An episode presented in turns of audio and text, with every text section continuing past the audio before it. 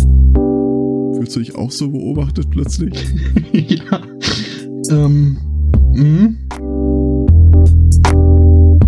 Hallo. Holt mich hier raus.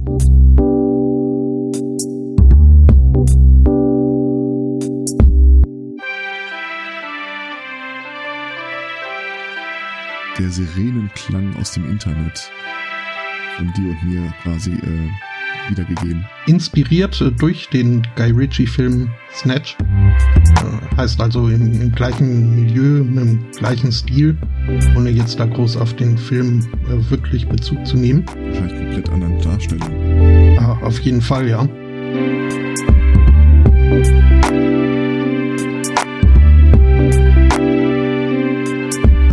Ich habe die Tage noch so darüber nachgesonnen, aber das war eine Frage, die konnte ich jetzt echt nicht in 140 Zeichen unterbringen. Wollte Rose kaufen? Haben Sie Pröbchen?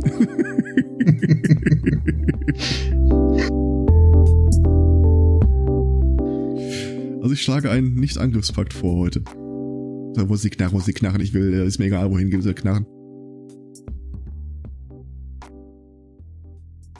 Einen wunderschönen Sunday Morning. Herzlich willkommen zu Folge 205 wünsche ich euch, aber auch der Herr Zweikatz.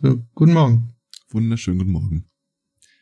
Ich finde, wir sind total eingeschränkt, wenn wie heute der Stefan nicht dabei ist, weil unsere liebevolle Selbstbetrollung im Vorbereitungspad ja meistens anfängt, wenn er gerade einen längeren Textblock begonnen hat.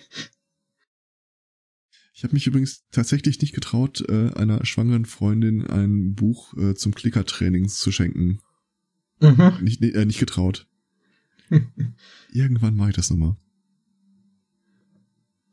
Ja, es sollte funktionieren. Ich meine, dann kann ich das geben und sagen, hier so ein befreundeter Psychologe meinte, das sollte funktionieren. Ja, das wäre also, ich meine, J.B. Watson hat damals seinen eigenen Nachwuchs in seine, nee, Skinner war's. Skinner hat seinen eigenen Nachwuchs in die Skinner-Box gepackt. Er hat natürlich die Tauben erstmal rausgenommen, hat aber auch natürlich dann sein Kind trainiert, einen Knopf zu drücken, damit es was zu essen bekommt. Ja, gut, da kannst du nicht mehr viel gegen sagen. Mhm. Sind wir weit genug von der Bundeswehr thematisch entfernt, dass ich das Reichsbürger-Thema anschließen kann? Nur zu. Okay, das Oberverwaltungsgericht Thüringen hat jetzt bestätigt, dass jemand, der sich selbst der Reichsbürgerbewegung zuordnet, geeignet ist, Zweifel an seiner psychischen Verfassung so weit aufkommen zu lassen, dass ihm die Fahrerlaubnis entzogen werden kann. Was mich zu diesem schönen alten Spruch gebracht hat, der Führer war ein armes Schwein, er hatte keinen Führerschein. Ja. War dem so? Keine Ahnung, das ist so diese, wir lagen vor Ausfahrt Goslar und hatten ein Fest im Fort.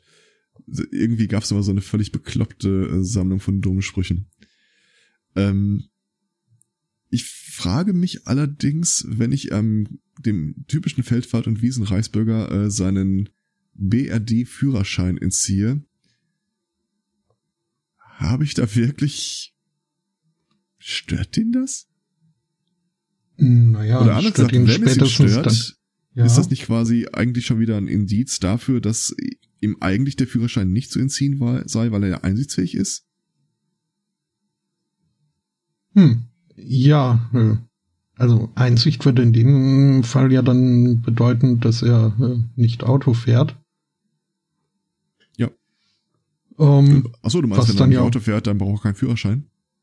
Richtig. Win-win. Also, nee, aber so ein echter Reichsbürger würde ja dann sagen, ja, scheiß drauf, ist eh nicht not my Führerschein. Und einfach weiterfahren und dann hätte halt, wenn er irgendwo wann mal kontrolliert würde, gäbe es dann halt da einen Ansatzpunkt. Und spätestens dann, wenn er wegen Fahren ohne Führerschein belangt wird, dürfte es ihn schon stören. Oder er zahlt einfach nicht, weil... Ja, wird jemand, also wir nehmen den Führerschein weg mit der Begründung, der Typ ist ja offensichtlich völlig gaga, der erkennt die Bundesregierung nicht, Bundesrepublik nicht an. Mhm. Heißt aber auch, er muss ja auch die Führerscheinstelle im weitesten Sinne nicht anerkennen, damit der Grund, ihm den Führerschein wegzunehmen, überhaupt greifen kann. Mhm. Das heißt, entweder er fährt ohne Führerschein, stellt sich selbst einen aus, dann war es berechtigt, ihm das Ding abzunehmen, aber es wird ihn halt nicht daran hindern zu glauben, mit meinem Kartoffelstempel Führerschein kann ich ja auch fahren.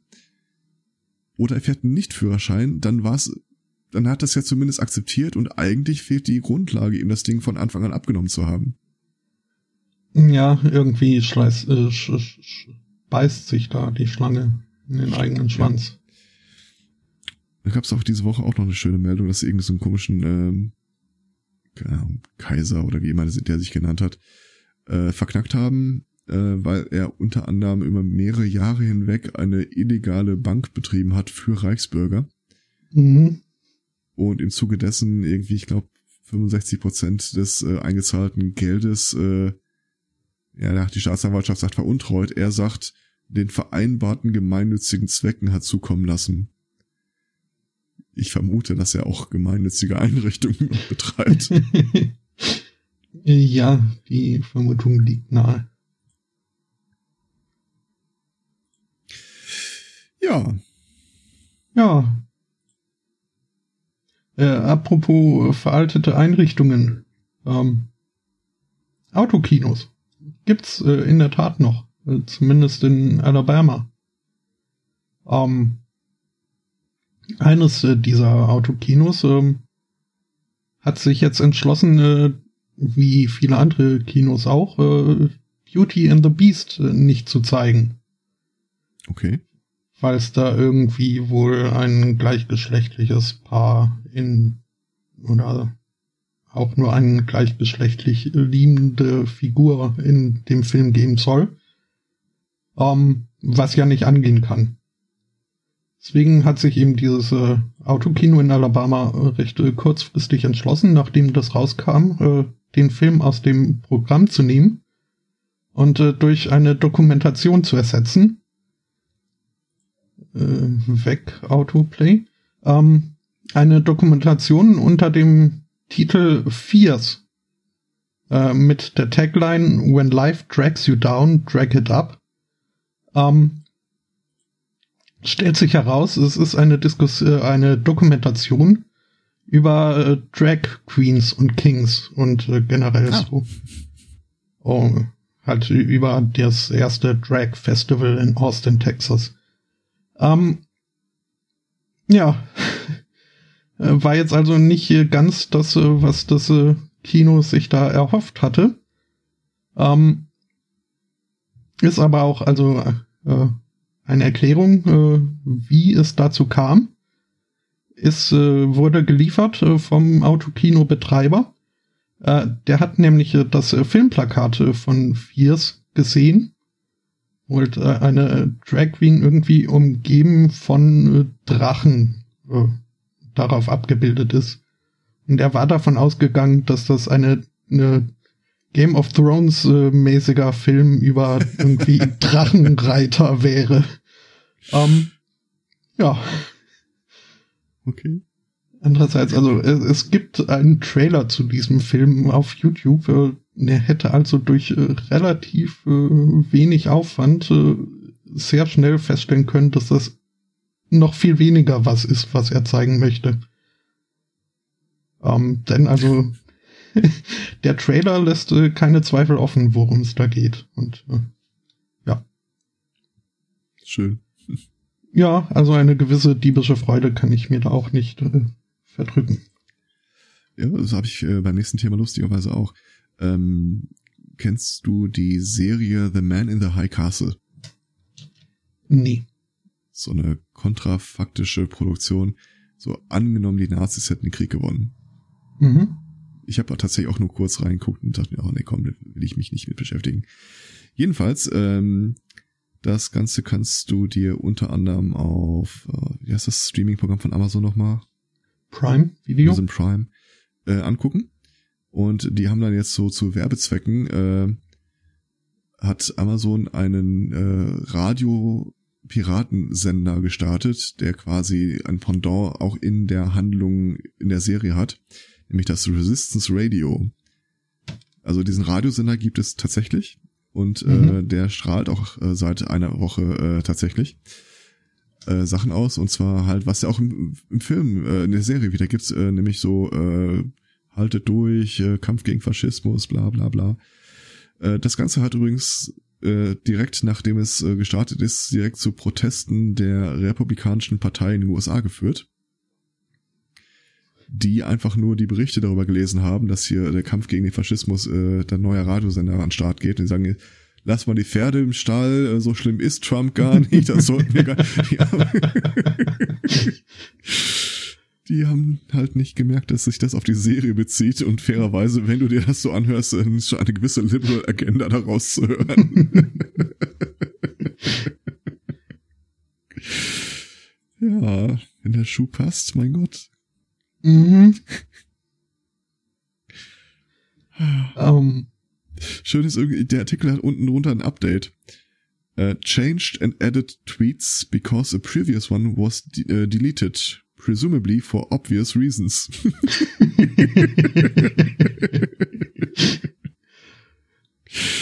Schöne Grüße an die Redaktion. Mhm. Sollten wir das eigentlich so wiederkehren machen, dass wir unsere nervigen Trump-Themen am Anfang schon runterbügeln? Ja. So einmal die konzentrierte, bittere Pille. Ja, können wir gerne tun, wobei ich tatsächlich null Trump hab diese Woche. Dafür habe ich AfD. Was ja also ähnlich. Tatsächlich war das auch mein einziger Beitrag, sehe ich gerade. Okay, ja. Ja, AfD lässt sich auch recht kurz abhandeln. Die werden jetzt von Hertha BSC verklagt. Und vom Hertha-Spieler Marvin Plattenhardt. Da gab es nämlich nach dem jüngsten Spiel irgendwie eine Feier für Sponsoren, wo irgendwie sich dann alle auf dem Platz getroffen haben mit dem Team und Fotos durften geschossen werden und so weiter. Einer dieser Leute, die da mit aufs Feld durften, war halt ein AfD-Mensch.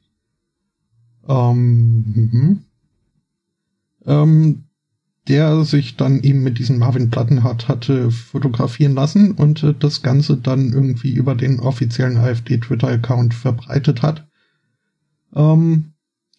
Der Spieler meinte dann, ja, Moment, ich hatte ja keine Ahnung, wer du da bist, und überhaupt bin ich nicht damit einverstanden, dass mein Antlitz da quasi zu Werbezwecken verwendet wird, und bitte löscht den Tweet. Was nicht geschehen ist, weswegen jetzt sowohl Hertha BSC als auch der Spieler selbst zu juristischen Mitteln greifen, um die Verbreitung dieses Fotos zu unterbinden. Mit Recht. Ja, das ist Ich sehe gerade übrigens, ich hätte tatsächlich noch ein Arschloch-Thema. Ja. Also da machen wir den ganzen Müll einmal am Anfang weg. Wir hatten ja vor einer Weile mal berichtet, dass so eine US-Gruppe, die sich dem Schutz bedrohter Tierarten verschrieben hat, die Abschießerlaubnis eines Black Rhinos, Spitzmaul nachschauen, glaube ich, versteigert hat, um Geld für ihre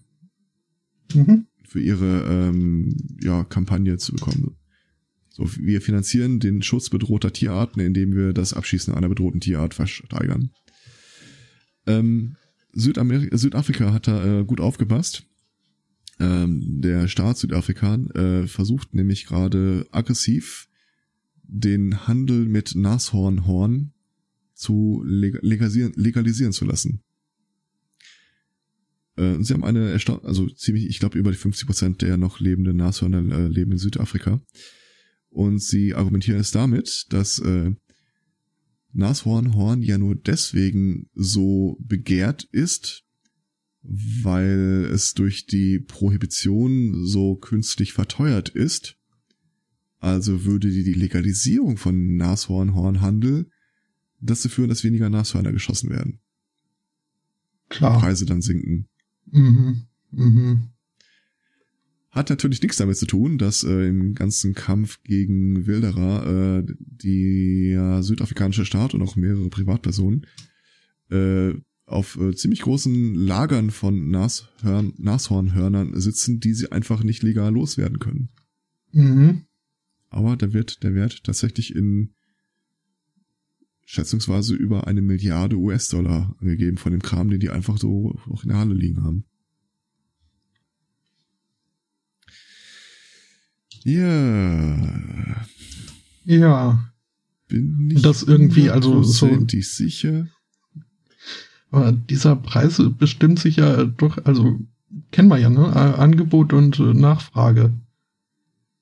Und also, dass da dieser Nashornhorn-Beschaffung quasi mit einer Verknappung des Rohstoffs einhergeht, ist da nicht berücksichtigt, oder? Doch, ist berücksichtigt. Da gibt es nämlich, es gibt Nashornzüchter, die auch zum Schutz ihrer Tiere die Nashornhörner in regelmäßigen Abständen absägen am lebenden Objekt. Mhm.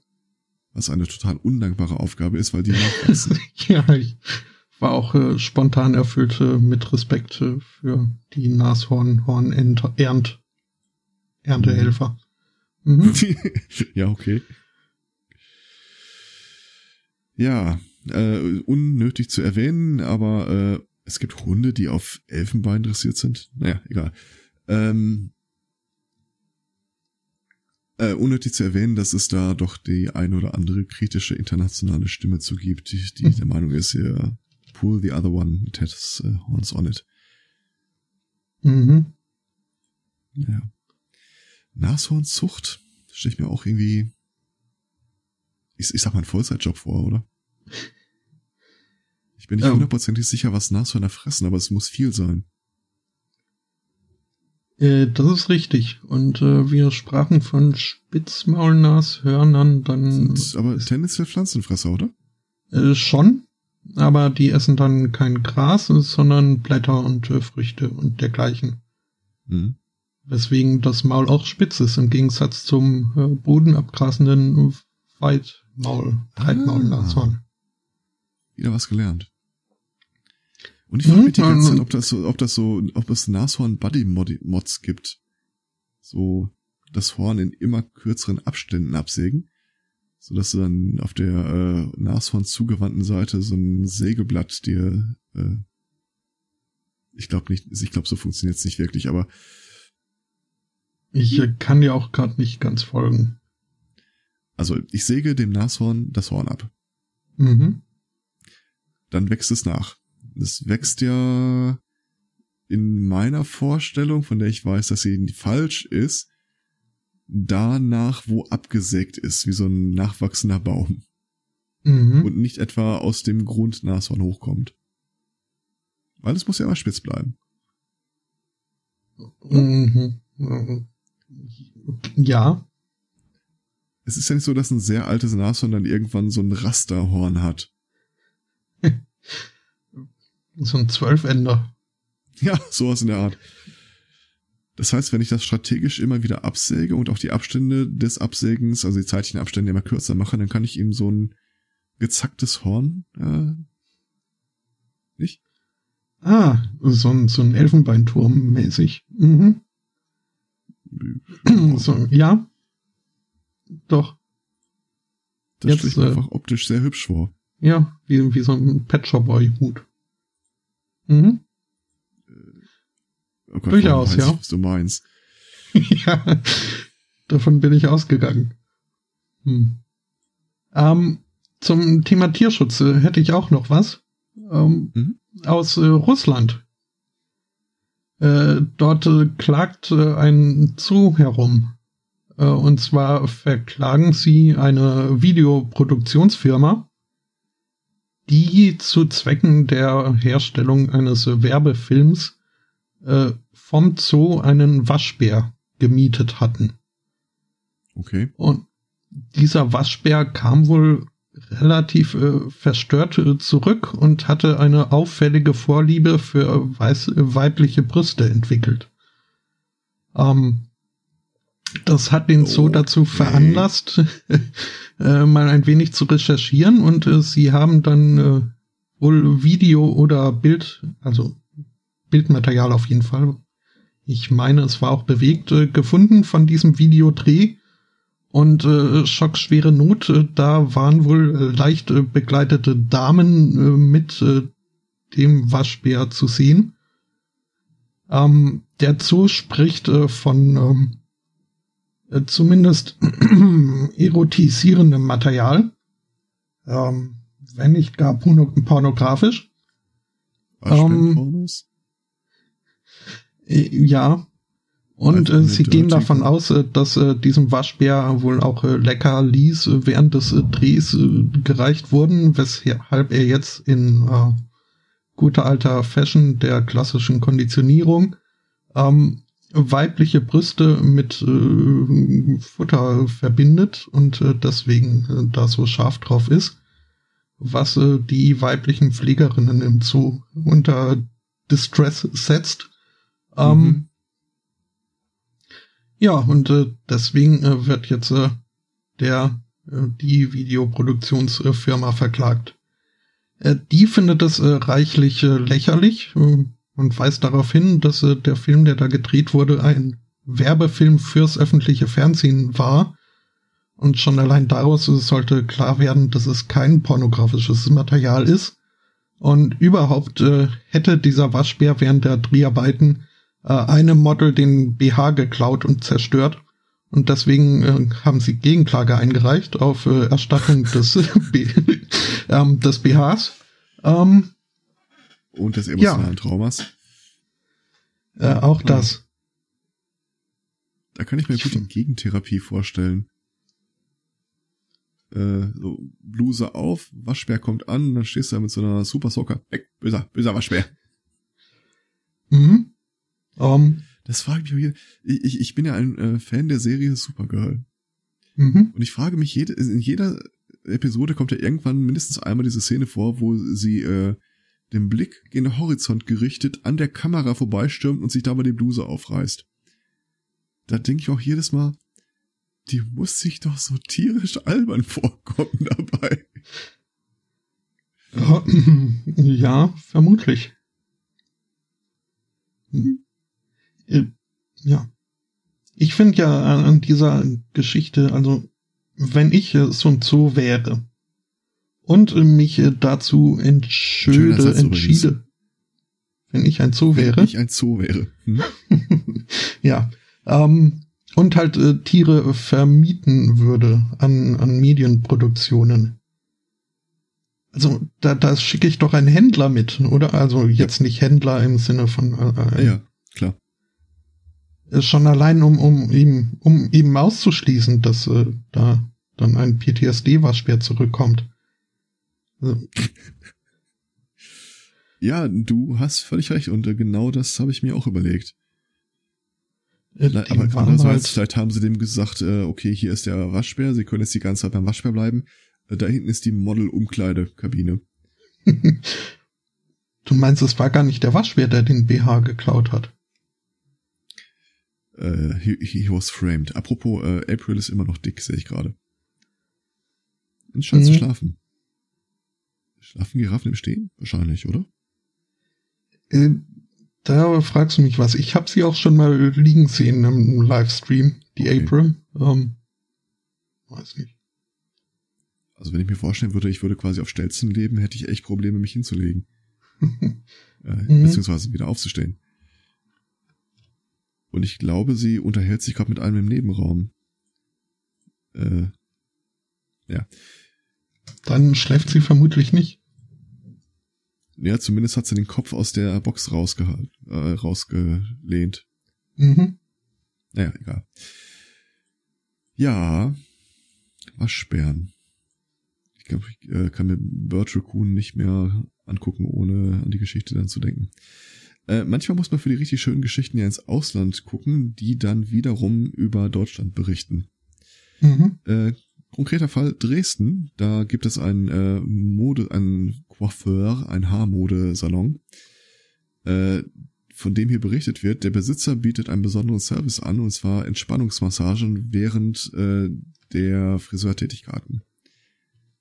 Und gegen einen geringen Aufpreis kannst du, und mit, glaube ich, maximal zweimal die Woche, bringt er seine 13 Jahre alte Python mit, die er dir, während er dir die Haare schneidet oder dir den Kopf frisiert, um den Hals oder auf die Schultern legt.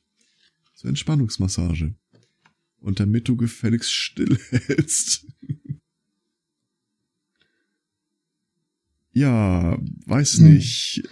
Wäre jetzt kein Konzept, mit dem du mich zum Friseur locken könntest, wenn ich ehrlich bin. Ach, also ich stelle mir die Erfahrungsberichte so vor, ja, also nach einem ersten Unbehagen und heftigen Gezappel sind die meisten Personen dann doch nach einigen Minuten entweicht jegliche Körperspannung. Ach, das glaube ich ja nicht mal. Also habe ich mich die Tage tatsächlich, gestern war das, noch mit einem unterhalten, so Würgeschlangen, die tun dir ja nicht wirklich was, sofern sie nicht davon ausgehen, dass sie dich wirklich fressen würden. Also das Umklammern und so ist jetzt kein Abwehrmechanismus, den die einfach mal machen, wenn die sich bedroht fühlen. No. Weil der hat halt dummerweise keinen Plan B. Mhm. Also so eine, weiß nicht, so ein Königspython wird ja irgendwie gerade mal 2-3 Meter lang oder so. Bei aller Liebe, und kein Tier kann so dumm sein, dass es nicht versteht, dass es dir nichts tun kann. Langfristig. Ja. Für die Schlange ist es ja auch gefährlich, sich um dich rumzuwickeln. Mhm. Weil wenn dann wirklich mal irgendwie ein Raubtier einfach neben dem Busch hervorkommt, ist es ja auch für die Schlange scheiße. Durchaus, ja. Ja, wobei, also Abwehrmechanismus, also beißen können die schon auch. Ja, nur halt nicht giftig, aber schon. Pythons sind übrigens, also da gehören zu den Worten, die für mich eindeutig den falschen Artikel haben. Denn es ist ja eigentlich der Python, was ich überhaupt nicht einziehe. Und mein Sprachzentrum wehrt sich dagegen auch. Das generische Maskulinum. Hm. Ich bin also irgendwie... Python? Bitte? Würdest du es die Python nennen? Schon, wie du das auch getan hast. Habe ich? Das, ja. Das siehst du, das rutscht einem halt so raus, weil das Gefühl einem sagt, das müsste die Python sein. Ja, dann lass uns beide doch einfach mal einen Flieger besteigen und nach Neuseeland fliegen. Da kannst du nämlich oh ja, die Geschichte hatte ich auch. Hm? Okay. Nee, mach ruhig. Da können wir uns nämlich ich nähere mich jetzt vom Thema des Genderns aus der Frage. Ich weiß nicht, ob du da was im Hinterkopf hast. Und zwar, es gibt in Neuseeland einen Fluss mit dem schönen Namen. Ja, zwei Namen. Mhm. Okay. Dieser Fluss wurde jetzt durch eine Gerichtsentscheidung, nee, gar nicht wahr, durch ein Gesetz, das Parlament hat das durchgebracht, offiziell zu einer Person anerkannt. Weil er für die Maori, die da in enger Verbindung mit diesem Fluss leben, halt eine wichtige Bedeutung hat und durchaus auch eine Entität darstellt. Sich halt vor dem Problem sahen, dass der Fluss in seiner Identität, den er für sie hat, nicht rechtlich abgebildet ist. Das heißt, da konnte immer noch irgendwie jeder, ja, was mit dem Fluss halt Schlimmes anstellen kannst. Also den Füße reinhalten, reinpinkeln oder so. Oder Abwässer einleiten, das Ding stauen. Also Sachen, die du halt total nicht gut findest, wenn du sagst, der Fluss ist irgendwie wichtig für uns. Also in Deutschland wird mir jetzt kein konkretes Beispiel einfallen, aber ja, schon der Nil-Delta ist ja da und wie heißt das Ding in China? Der gelbe Fluss. Yangtze. Ja, genau. Der ja auch für die dann durchaus höhere kulturelle Bedeutung im Laufe der Geschichte hatte. Mhm. Ja, was die spannende Frage aufwirft, Welches Geschlecht hat der Fluss? Wir haben es in Deutschland auch. Es gibt den Rhein, aber die Mosel. Mhm. Ja. Gut, im Englischen ist das jetzt nicht, also zumindest wenn man den unbestimmten Artikel wählt, nicht so das Problem. Ich weiß jetzt nicht, wie es in der Maori-Sprache ist. Ja. Ich habe das mal zum Anlass genommen, zu recherchieren, wann Flüsse eigentlich männlich oder weiblich artikulisiert. Hatte das nicht irgendwas mit Quelle und oder Mündung zu tun? So, je nachdem oder Ausrichtung Nordwest, Nord-Süd, Ost-West? Habe ich beides gedacht, konnte ich beides aber nicht wirklich bestätigen. Es ist viel profaner. Der Fluss oder die Flüssin hat ja einen Namen, bevor sie ein Geschlecht hat. Und es wird tatsächlich einfach nur auf den jeweiligen Namen hin dekliniert.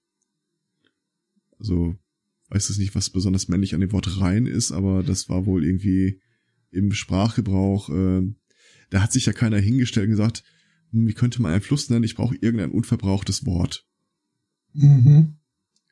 Ich weiß noch nicht, ob Donau vielleicht irgendwie so eine Lautverschiebung ist für Dortnauf oder sowas.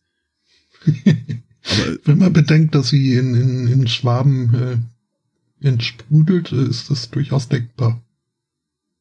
Also sollte es einen Fluss geben, der nach Elsbotte benannt würde, dann würde er Kraft deiner Männlichkeit einen männlichen Artikel bekommen. Ach, ich wäre auch mit Neutrum zufrieden. Ja, das Botto. Oh, weiß nicht. Wie ist das beim Dnjepr? Ziemlich sicher, dass das weiblich ist. Die Dnjepr ist übrigens toll, ein toller Fluss, wenn man einen schwäbischen Geografielehrer hat. Dort in der Epoche. Das ich kann mir das sogar vorstellen. Spannend an dieser Geschichte ist ja, dass der oder die Wanganui oder wie er in der Maori-Sprache heißt, Te Awa Tupua, jetzt nicht nur Personenstatus hat, sondern mit diesem Gesetz inbegriffen kommt eine finanzielle Entschädigung daher in Form von 80 Millionen Dollar. Ich gehe mal von neuseeländischen Dollar aus. Oder nie. Steht witzigerweise nicht dran, das ist britisch. BBC? Ich hab's beim Independent und da steht dann dahinter 65 Millionen Pfund, was mich denken lässt, das könnten durchaus auch US-Dollar sein. Ja, also jetzt Retro-Grade. Eine Verschwörung auf der Spur, sehe ich gerade. Rede mal kurz, ich muss mal kurz vor mich hinladen. Okay. Also wie gesagt, Retrograde 80 Millionen Dollar Entschädigung. Und in Zukunft 30 Millionen Dollar in Richtung eines Fonds, der sich um die Gesundheit und das Wohlergehen des Flusses kümmern soll. Ja, das habe ich auch stehen. Ich glaube, ich habe gerade ein Fake News Element darin gefunden. Hier steht 80 Millionen Dollar, in Klammern 65 Millionen Pfund. Mhm. Und 30 Millionen Dollar, in Klammern 25 Millionen Pfund. Bei mir steht 26 Millionen. Das ist gar nicht derselbe. Ah, okay. Ich wollte sagen, das ist nämlich überhaupt nicht derselbe Faktor. Das passt überhaupt nicht zusammen, aber mit 26 Millionen Pfund passt es wieder. Gut, danke. Das kam mir irgendwie komisch vor. Das fällt dir so im Vorbeigehen auf? Ja. Okay. Du bist nicht normal. Ja, mein Gott, wenn man mit Geld zu tun hat, irgendwie kommt immer so ein Grundmisstrauen einher. Ich kann jetzt akzeptieren, dass es auf ganze ganze Millionen Runden, aber das sind ganz offensichtlich ganze 5 Millionen Blöcke gewesen und das passte hin und vorne nicht. Hm. Ja. Okay. In Flüssen findet man ja bisweilen auch Fische und anderes Getier. Ich habe eine Meldung gefunden, die da postuliert hat, dass Yoga-Pants schlecht für Fische seien. Ja, dann sollen sie nicht anziehen. Das war das Bild, was ich auch sehr schön fand.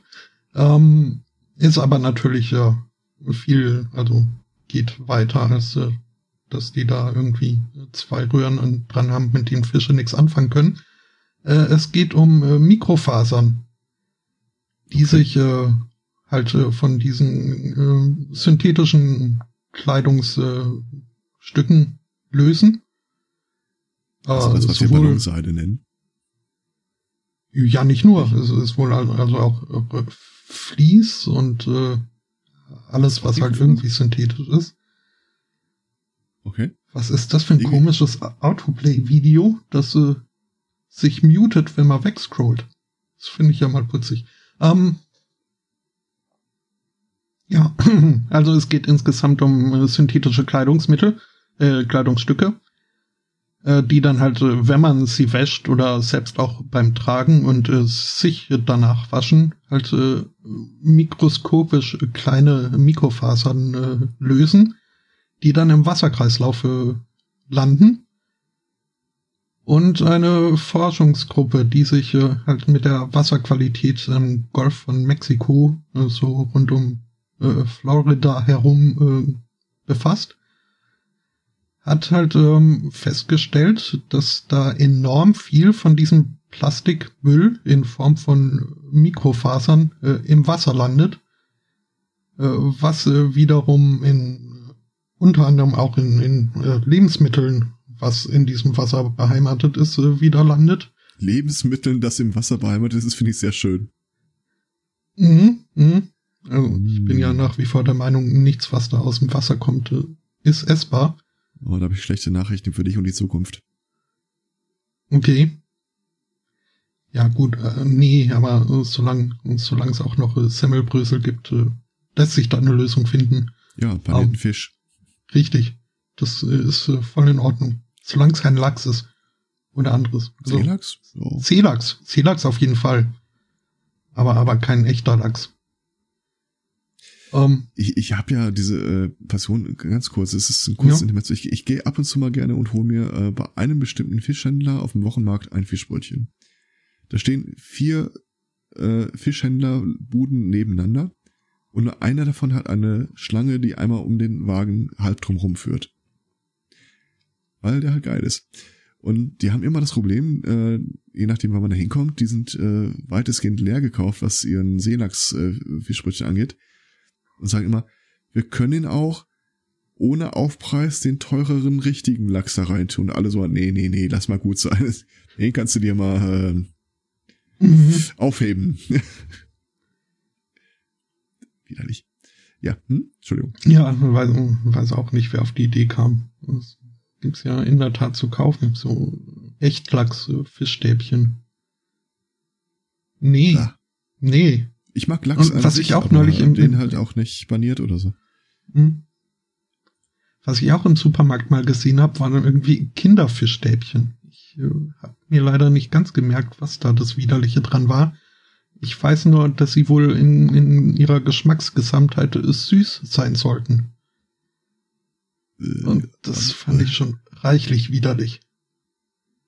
Mit Fug und Recht.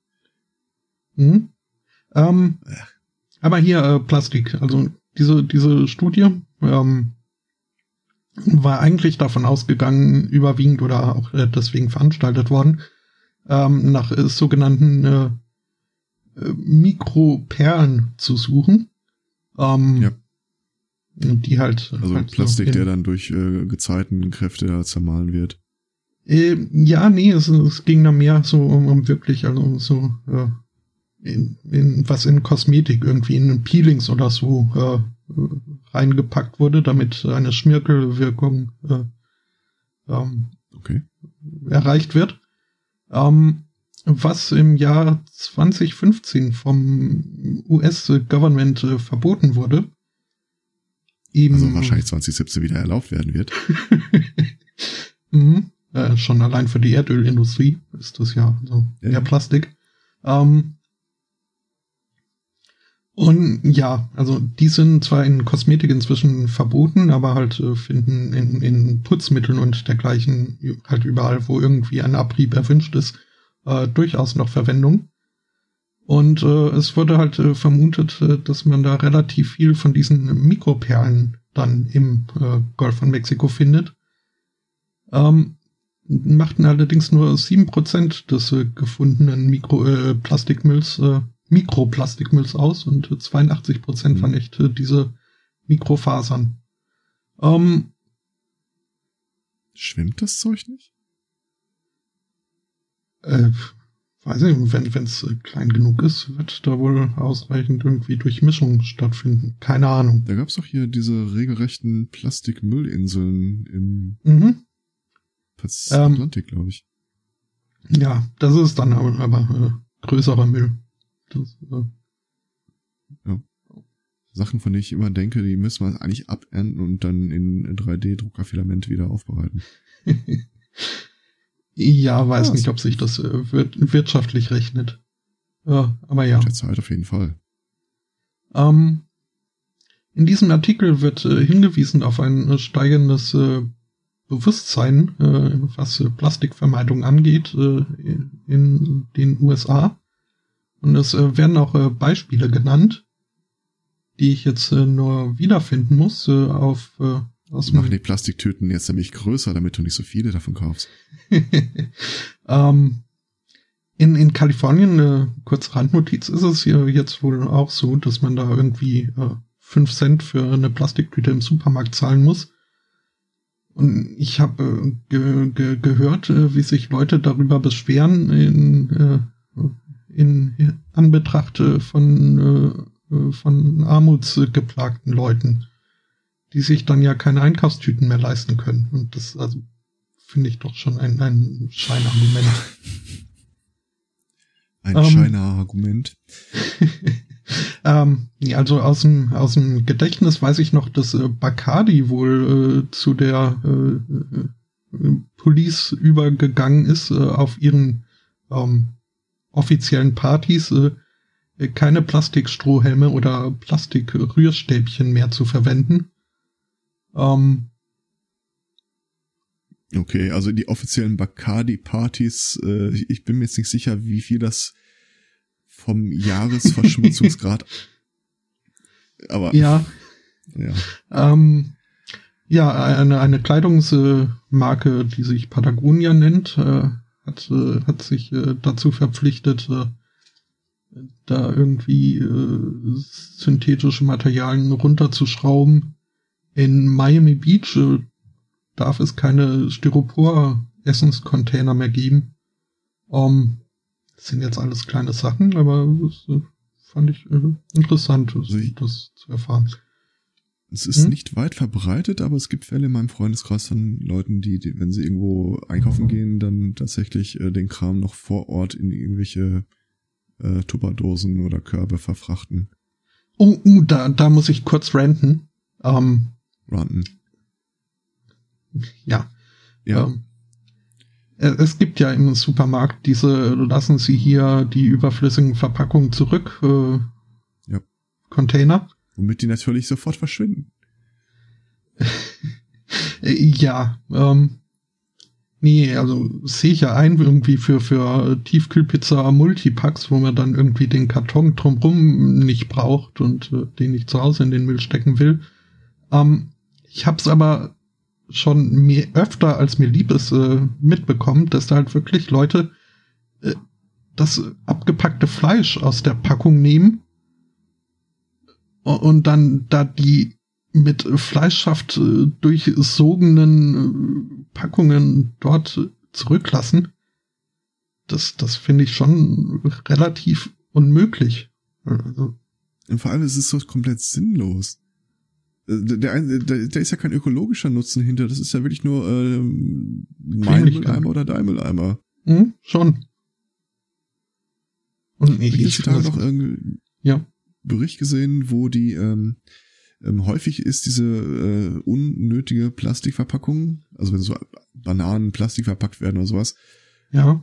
Ja auch dafür gedacht, dass du dann darauf noch Kennzeichnungen unterbringen kannst, die du vielleicht sonst nicht auf dem Verkaufsobjekt haben könntest. Mhm. Und da habe ich einen Bericht gesehen mit Firma, die so mit Laser-Branding direkt auf das Obst diese Kennzeichnung hinterlässt. Lustigerweise auch auf Äpfeln oder sowas. Sie meinten, das kannst du gefahrlos mitessen, das ist auch nicht geschmacksverändert oder sowas. Mhm. Gab es direkt den Hinweis, ja, wird aber in Deutschland erstmal nicht zugelassen oder nur in Testfällen, weil wegen der Langzeitwirkung ist noch nichts bekannt. Ja, genau, du Arsch. Pack's lieber weiter in Plastik, so wie immer. Mhm. Ja.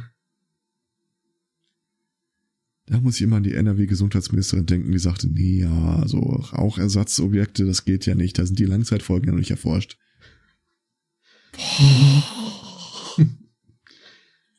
Ja. Naja. Aber wo wir gerade beim Essen und Plastik sind, da greife ich jetzt, ich ziehe jetzt einmal den Anbord-Joker, der uns nämlich ein paar schöne Themen einfach nochmal rübergereicht hat. Es gab vor, ich glaube, 2 Jahren auf dem Jahresendkongress vom CCC einen Vortrag über Roboter. Und ein Typ, der gezeigt hat, dass du anstelle von irgendwelchen Metall-, Plastik- oder Keramikkomponenten beim Greifen auch so wie soll ich das benennen? Kennst du den Begriff Vakuummatratze? So, ja. Nee, Vakuumbett also, war das. Oder Vakuumschiene gibt's auch. Das ist aus der Rettungsmedizin, also, wenn du da irgendwie jemand fixieren willst, so auf das Körnerkissen drauf und dann ziehst du die Luft raus und es ist halt steinhart. Mhm.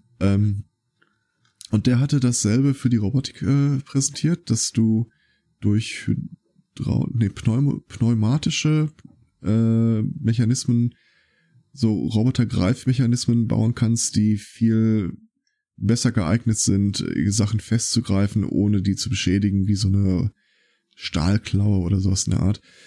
Und in dieselbe Kerbe haut jetzt ein Thema rein, wo sie gelatineartige Konstruktionen für die Robotik benutzen. Also sie haben es irgendwie geschafft, dass du so einen gelkonsistenzartigen Aktuator dir bauen kannst, der sich dann entsprechend bewegt zum Greifen oder zur Fortbewegung oder zur Bewegung des gesamten Körpers. Vorteil an der ganzen Geschichte und auch Titel des Artikels, den ich ein bisschen reißerisch finde: Schweizer Wissenschaftler haben essbare Roboter entwickelt. Mhm.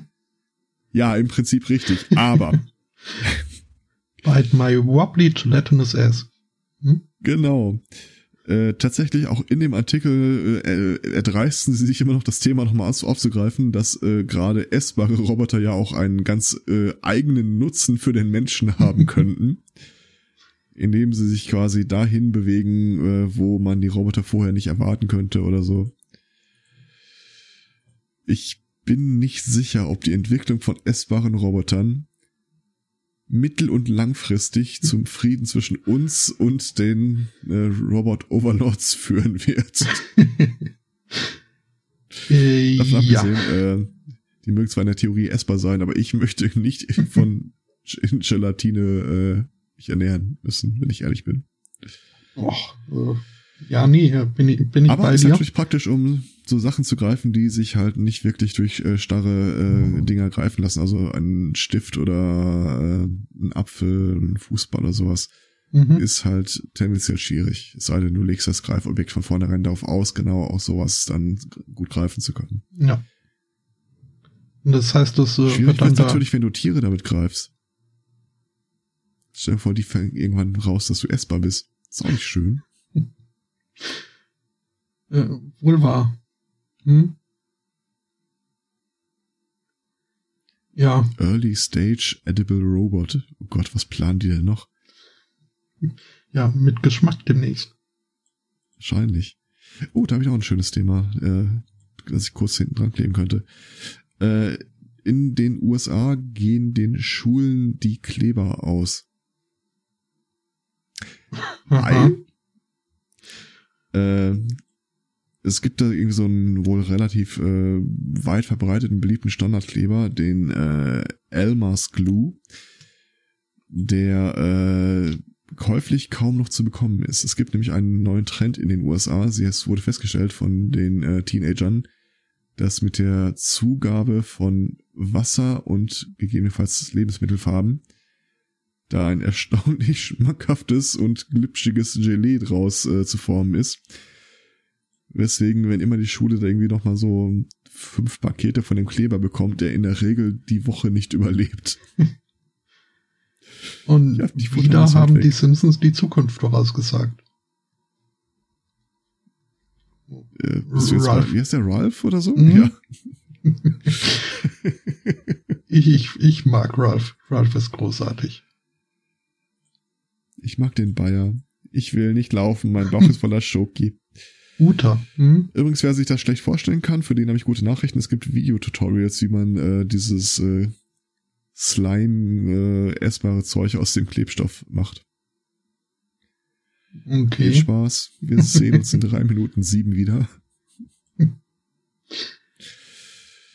Zum Thema Roboter hätte ich noch was. Und zwar wieder eine Neuerung auf dem Horizontalindustriezweig. Ein Sexroboter. Und zwar ein Sexroboter, der umworben werden will. Also der ist... Wir sprechen das nicht von eBay-Auktionen, hoffe ich.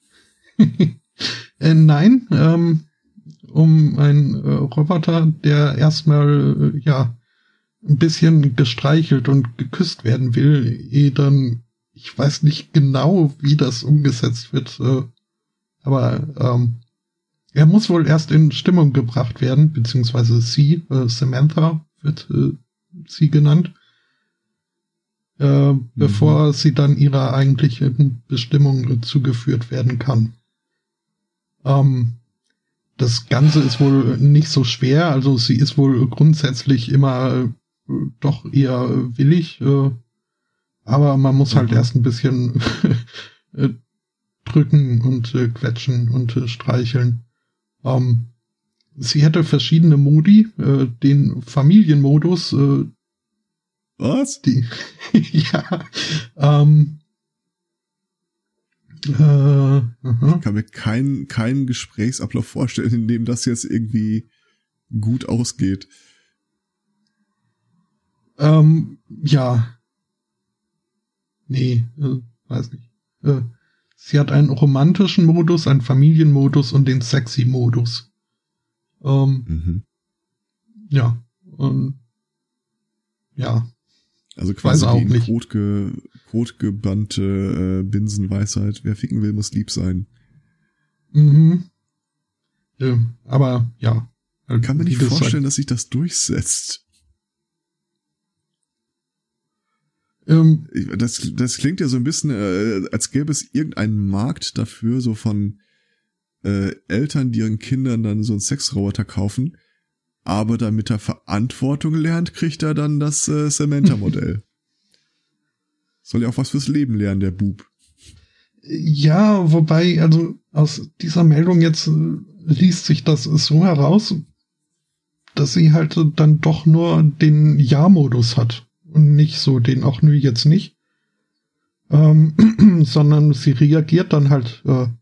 Es gibt wohl 3 Areale, wo man sie romantisieren kann. Das sind die Hände, der Mund und die Brüste. Und wenn man die halt stimuliert, sagt sie in einer Sing-Song-Stimme, das gefällt mir, schön und sachte, irgendwie sowas. Ich weiß auch nicht, ob da jetzt also der große pädagogische Nutzen gegeben ist, wenn also immer nur, wenn da vermittelt wird, ja, greif ihr an die Brüste, das gefällt ihr. Ja, ich sag mal, es ist auf einer tiefen moralischen Ebene immer noch die beste Variante, als du musst dir erst einen Dickpick von dir zeigen, damit da irgendwas passiert. Mhm. Damit die Schmierstoffproduktion gestartet wird oder so. Du machst doch noch so ein Hydraulikgeräusch und die Schenkel teilen sich. Weiß nicht. Ja. Dann so ein Scheibenwischergeräusch von der Scheibenwischanlage. Mhm. Die Zeit läuft jetzt. Samantha ist schon auf Japan? Dem Markt aus Spanien. Ah. Ist heilige Scheiße, ich habe das Bild gar nicht gesehen. Das habe ich auch gerade erst. Ja, da wird die Romantisierung über den Mund wird da demonstriert. Ich bin nicht sicher, ob das meine Wortwahl wäre. Ja, wer jetzt Typ, also ist auch der Hammer. Was hat denn der da für ein Tribble am Hals? Ich glaube, das ist ein Mikro. Ich glaube, sein Brusthaar will raus. Ja, das ist der Entwickler von Samantha, der sie zum Verkauf anbietet für $5.374. Ich liebe ja Leute, die so einen überspezifischen Betrag nennen, als ob da irgendwas gerechnet worden wäre. Ja, ich denke mal, die werden das da aus Pesetas, oder nee, Euro ist ja inzwischen in Spanien auch. Ja. Werden es umgerechnet haben. Aber, na, ist möglich. Ich finde, die wahrscheinliche Variante ist wirklich, dass sich einer gesagt hat, okay, schreib mal 10.000 Euro, nee, das klingt so ausgedacht. Schreib mal 11.274. Das klingt so, als wäre das für uns eine echt knappe Kalkulation gewesen und niedriger können wir nicht gehen. Mhm, mhm.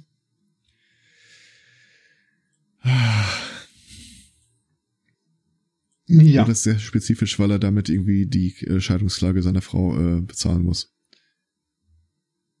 Was ja, also ich komplett unglaubwürdig finde. Seine Familie ist da wohl auch nicht ganz so begeistert. Seine Tante zum Beispiel hat ihm wohl gesagt, kannst du nicht lieber einen Roboter basteln, der kocht? Was auch. Naja. Ja. Na gut. Ja, ist wohl machbar, es sei eine Frage des Preises, war dann seine Antwort. Mhm. Genau, der finanziert ja nur seinen Kochroboter mit dem Verkauf von Sexrobotern. Mhm. Wer hat das nicht schon getan? Weißrussland. Wird jetzt, wie soll ich das mit wenigen Worten beschreiben? Also erstmal vorweg, sehr geehrter Herr Schäuble, bitte schalten Sie jetzt ab. Ich möchte nicht, dass unser Finanzminister das Folgende hört. In Weißrussland gibt es ein neues Gesetz, das eine Sondersteuer vorsieht auf Leute, die in den letzten 12 Monaten nicht mindestens einen bestimmten Arbeitslohn erhalten haben. Das ist eine Steuer aufs Arbeitslossein. Aha. Zu Deutsch übersetzt nennen sie es die Schmarotzerabgabe. Ja. Ja. Okay. Mhm. Da fallen mir bestimmt interessierte Kreise ein, die jetzt spitze Ohren bekommen haben, aber nee. Achso, wer weniger als 183 Tage gearbeitet hat, muss diese Sondersteuer bezahlen. Mhm. Und zwar in Höhe von 200 Euro, wobei das Durchschnittsgehalt in Weißrussland bei 350 Euro monatlich liegt. Was mir auch nicht klar war. Mir wenig vorkommt. Ja. Kann schon. Ja, aber wie? Also was? Also, die haben wohl eine ganz komische Regelung da. Die haben wohl eine ganz komische Regelung, dass wenn du tatsächlich arbeitslos bist, dir da Sanktionen drohen, die du nicht haben willst. Allerdings haben die keine wirklich harte Kriterien dafür, was nicht arbeitslos bedeutet. So, was dazu führt, dass ein paar relativ viele Leute wohl immer so 3, 4, 5 Stunden die Woche arbeiten und auch im Zweifel mal ohne Entgelt, also quasi nur auf dem Papier und nicht wirklich. Mhm. Und dagegen wollen die halt vorgehen mit dem Hinweis, also wenn du hier behauptest, du würdest arbeiten, dann muss da auch entsprechend Geld bei rausrutschen. Weil wenn das nur so pro forma ist, dann ist quasi eine Strafzahlung dafür. So verargumentiert es die Regierungsseite.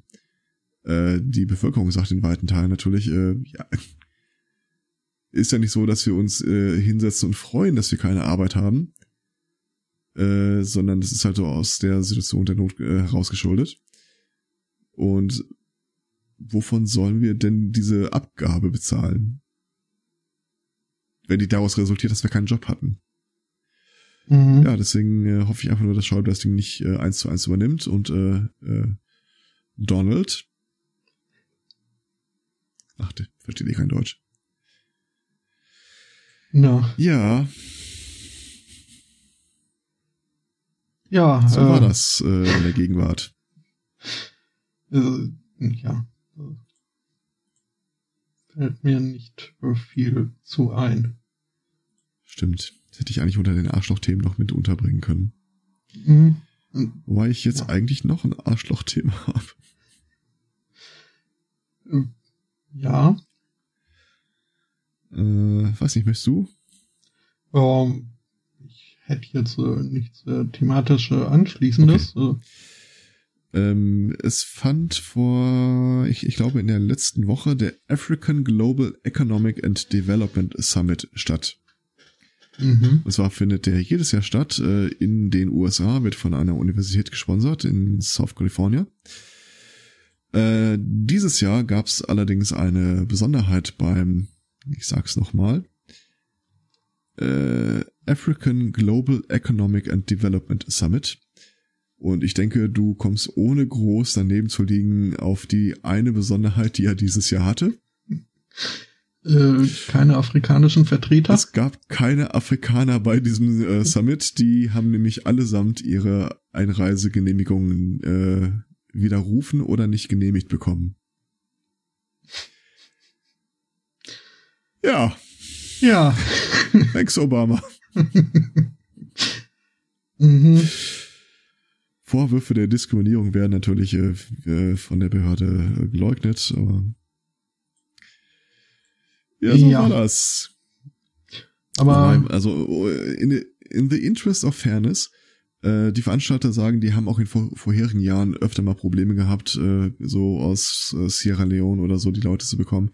Mhm. Also 30-40% der Leute, die sich irgendwann mal als Teilnehmer angemeldet hatten, wären auch in den vergangenen Jahren dann einfach nicht aufgetaucht, ob die jetzt aus Gründen auch immer, ob das am Visum lag oder nicht, aber dass sie gar keine da hatten, das ist neu. Mhm. Und da sind teilweise auch echt honorige Leute dabei. Es ist nicht so, dass sie da einfach irgendwelche Typen von der afrikanischen Handelskammer oder so einladen. Mhm. Ja, ja, aber wie Trump ja jüngst nochmal betont hat, Immigration ist ein Privileg, kein Recht. Wo ich mir dann auch denke, das sagt er in Hinblick auf hier Flüchtlinge. Und ist es nicht so, dass Asyl durchaus als Menschenrecht irgendwie angesehen wird? Nach der Argumentation würde Ben Carstens sagen, ist Sklaverei ja auch ein Menschenrecht. Für ihn waren ja die Sklaven auf den ersten Schiffen die ersten Einwanderer, die ersten Immigranten. Naja. Ach. Mhm. Ich hab mir ja da die Pressekonferenz angeguckt mit Merkel und Trump. Ein härterer Typ, als ich es bin. Ja. Ich hab nach Videos danach gesucht und dann sah ich irgendwie 6 Stunden lange Videos übertitelt mit die komplette Pressekonferenz, dachte ich, nein. Was? Nein. Nee, das ist auch welche mit 30 Minuten oder 38 Minuten, aber dann dachte ich mir, es ist vielleicht ein Zusammenschnitt und...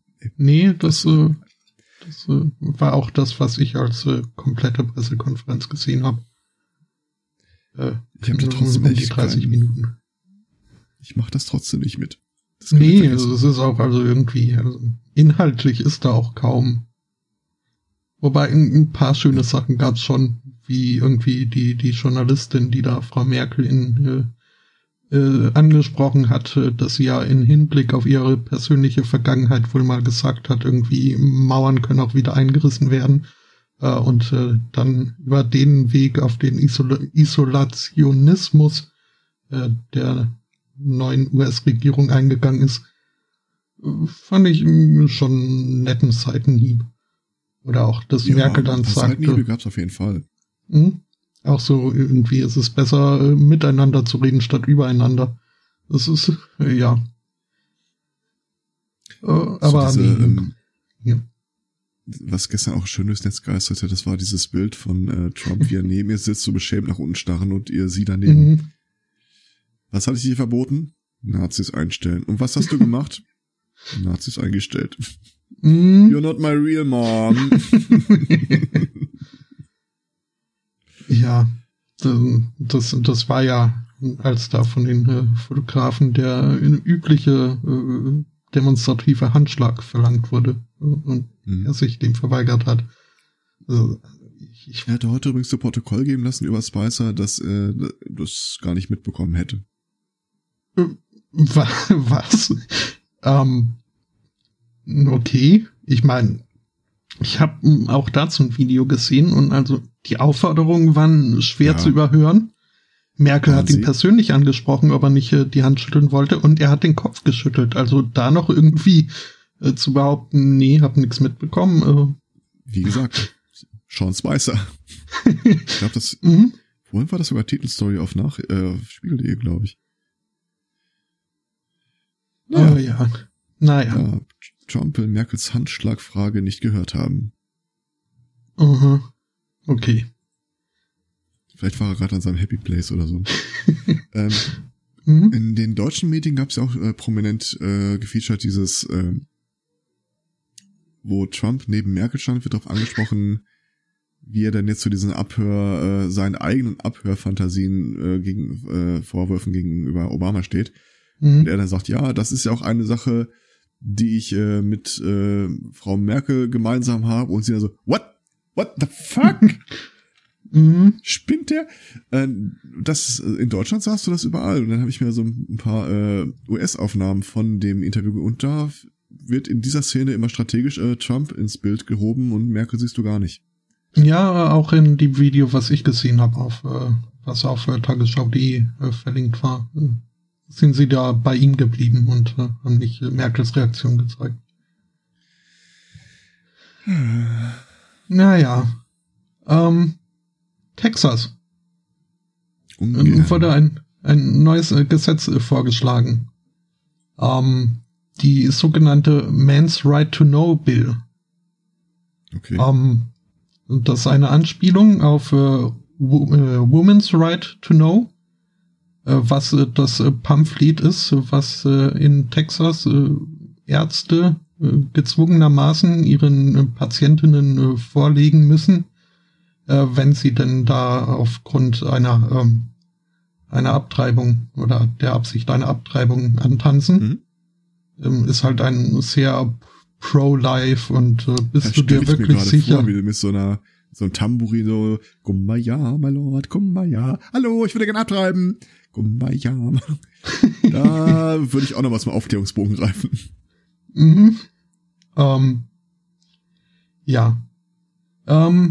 Dieser Gesetzesentwurf, A Man's Right to Know, sieht einige Sachen vor.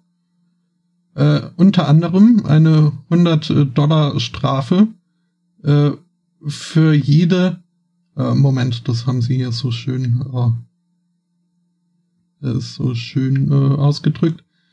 Für jede masturbatorische Emission, die außerhalb einer weiblichen Vagina oder einer Gesundheitsfazilität eines Gesundheitsinstituts stattfindet. Yeah. Da diese masturbatorischen Emissionen ja dann als ein Akt gegen ein ungeborenes Kind gesehen werden könnten. Und Umweltverschmutzung. Außerdem vorgesehen ist, dass Männern ein und ich zitiere, ein medizinisch unnötiges digitale rektale Untersuchung durchgezogen werden müssen, wenn sie dann eine Vasektomie oder eine Kolonoskopie in Erwägung zögen. Wir schauen uns die Sache mal von der anderen Seite an. Ja.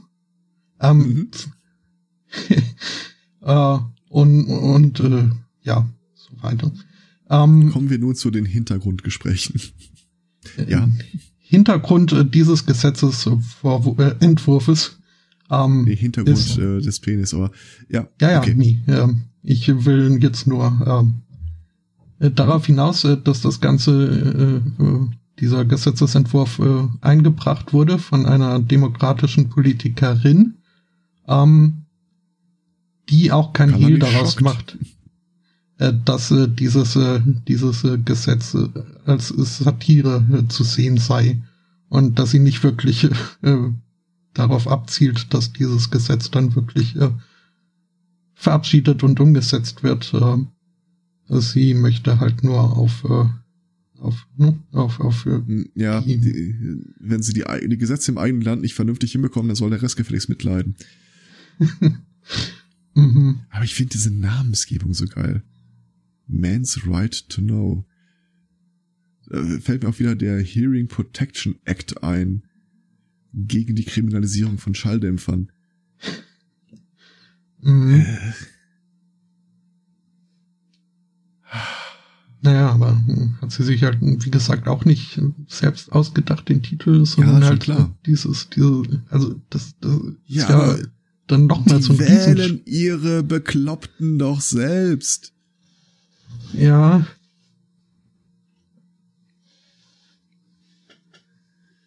Naja. Schön fand ich übrigens, wo wir nochmal kurz von Merkel sind, ich will da nicht näher drauf eingehen, das ist alles. Bei Merkel unter den Kommentaren des Videos sagte auch einer, ja, vielleicht reagiert sie ja auch so komisch, weil sie keinen Knopf im Ohr hatte und ihr keiner das übersetzt hat, was er sagt. Kollege. Da musst du gedanklich ein bisschen umsortieren. Ja. Habe ich denn was Positives? Nein. Kennst du das Gay Pay Gap? Nein. Also es gibt ja das Gender Pay Gap, von je nachdem, wie man da genauer darauf rechnet, ob man die Branchen berücksichtigt oder so, dass Frauen 7-21, 22% weniger verdienen als Männer. Mhm. Jetzt hat mal einer geguckt, wie sieht das denn mit der sexuellen Orientierung aus? Gibt es da auch Unterschiede? Und festgestellt, dass homosexuelle Männer im Schnitt, ich glaube, es waren 16% weniger Gehalt bekommen als 18% weniger Gehalt bekommen als heterosexuelle Männer. In vergleichbarer Position, ja. Vermute ich mal. Nee, das unterscheiden die da nicht. Okay. Aber bislang war ich immer der Meinung, dass so generell gesehen der homosexuelle Mann im Vergleich zu seinem heterosexuellen Gegenpart finanziell besser dasteht, was teilweise daran liegt, dass halt oft da irgendwie nicht so ein Nachfahre irgendwie mit am Rockzipfel saugt. Aber halt auch, dass schwule Männer in der Regel in besser bezahlten Jobs arbeiten, so unterm Strich. Also die Studie wurde hier in Australien durchgeführt und da verdienen die halt weniger als die heterosexuellen Männer. Homosexuelle Frauen verdienen im Schnitt 13% mehr als heterosexuelle Frauen. Mhm. Und das Erklärungsmuster ist da genau das, was du gerade aufgreifst. Man vermutet, der Hintergrund, also wenn die offen damit umgehen, dass denen dann einfach nicht unterstellt wird, dass die Babypausen einlegen und werden quasi darüber quer belohnt. Aber tatsächlich kann ich mir diese 18% bei homosexuellen Männern auch nicht wirklich... Also da bietet auch der Artikel kein Erklärungsmuster für. Mhm. Nö. Keine Ahnung, vielleicht gab es nur einen in der Gruppe oder so, ich weiß es nicht. Also ich wüsste jetzt nicht, dass Homosexualität beinhaltet, dass du dich zu Pflegeberufen hingezogen fühlst oder irgendwie sowas in der Art. Mhm. Weiß ich. Also das ist auch, also... Und ich weiß auch nicht, in Australien ist es ja wahrscheinlich auch nicht mal so, dass du dann sagst, dass junge Jahre besonders prägend sind, dass sie von der Familie früh rausgehen, weniger lange studieren können oder irgendwie sowas in der Art. Das wird sich dann ja auch bei den Frauen entsprechend abbilden. Das tut's ja hier dann offenkundig auch nicht. Ja. Das ist... Keine Ahnung. Weiß nicht, ob es da irgendwie dann auch sowas wie eine gläserne Decke gibt, dass halt einfach irgendwie irgendwann Schluss ist auf der Karriereleiter. Ob da inhärente Verhaltensmuster, weil um irgendwie in der Wirtschaft hochzukommen, muss man Arschloch sein und sich wie ein Primat verhandeln. Weiß nicht, das ist auch, also nee, das sind... Ich möchte eigentlich gar nicht weiter in die Richtung denken, weil das mir zu sehr in Richtung Stereotypisierung geht. Aber ich glaube tatsächlich, dass es nicht in die Richtung geht. Ja. Es ist ja jetzt nicht so, dass die eine, also du kannst ja jede Gruppe von Personen beliebig klein auseinander differenzieren und wirst immer irgendwelche Unterschiede finden. Da gab es mal dieses schöne Beispiel zum Thema kritisch mit Daten, Statistiken umgehen, wo rausgekommen hat, dass weibliche israelische Kampfflugzeugpilotinnen zu 90% Mädchen gebären. Und jetzt kannst du natürlich anfangen zu überlegen, was könnte der Grund sein, warum die ausgerechnet Mädchen bekommen. Oder der wahrscheinliche Grund ist, wenn du das halt mit immer mehr Kriterien so auseinander diversifizierst, dass du irgendwann eine so kleine Gruppe hast, dass du die statistischen Ausreißer abbildest. Mhm. Jetzt weiß ich tatsächlich halt nicht, wie weit diese Studie, mit welcher Teilnehmerzahl die geführt wurde. Aber je nach, also wenn du sagst, ich frage 1000 Leute, erstmal ob sie homosexuell sind, was sie verdienen, guckst dann vielleicht noch nicht richtig in die Altersstruktur mit rein. Ja, vielleicht erklärt sich's daraus. Oh. Ich hatte jetzt die Tage mal einen Kurs gegeben, wo ich alle möglichen statistischen Daten von Berliner Bezirken gebe, so Durchschnittseinkommen, Mietpreis pro Quadratmeter, Geschlechterverteilung, Ausländeranteil, Kriminalitätsquote, alles zusammengewürfelt, kreuz und quer. Mhm. Und dann sollten die mal gucken, was hängt denn jetzt, also welche Aussagen kann man denn jetzt treffen von der einen auf die andere. Und dann kam zum Beispiel raus, Durchschnittsalter war auch einer der Angaben, dass das Durchschnittseinkommen in einem Berliner Bezirk eine 1:1 Abbildung war, also ist das Durchschnittseinkommen zum Durchschnittsalter. Es war völlig egal, wie hoch die Ausländerquote war oder wie hoch die Mieten waren oder sonst irgendwas. Oder wie viele Geburten pro Einwohnerzahl oder sowas. Das einzige bestimmende Merkmal war das Alter. Je älter die Leute waren, desto höher war der Verdienst. Mhm. No. Und der Vorname Luca war der häufigste 2015. Okay.